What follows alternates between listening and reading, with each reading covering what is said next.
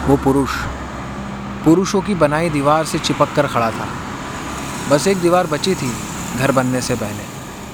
वो लड़की, अधूरे बने घर से थोड़ा हटकर छोटी सड़क की तरफ़ खड़ी थी। वो छोटी सड़क आगे जाकर बड़ी सड़क में मिलती थी और बड़ी सड़क उन अनंत सड़कों में जिनके किनारे असंभव शब्द के पेड़ लगे हुए थे, जो संभव यात्रियों को अब छाया देते थे। पुरुष ने अपनी सबसे गंभीर आवाज़ में कहा, ज़मीन से चिपक कर चलने में आसमान करीब आ जाता है। तुम उड़ने के लिए नहीं बनी हो। लड़की पुरुष को उसके अधूरेपन से चिपका हुआ देखती रही। फिर जाने से पहले कहा, बाज़ार घोंसले बेचना नहीं छोड़ता है और हम अपने असुरक्षित टुच्चेपन में उनके लिए घर खरीदना नहीं त्यागते, जिनका उड़ना ही धर्म होता है।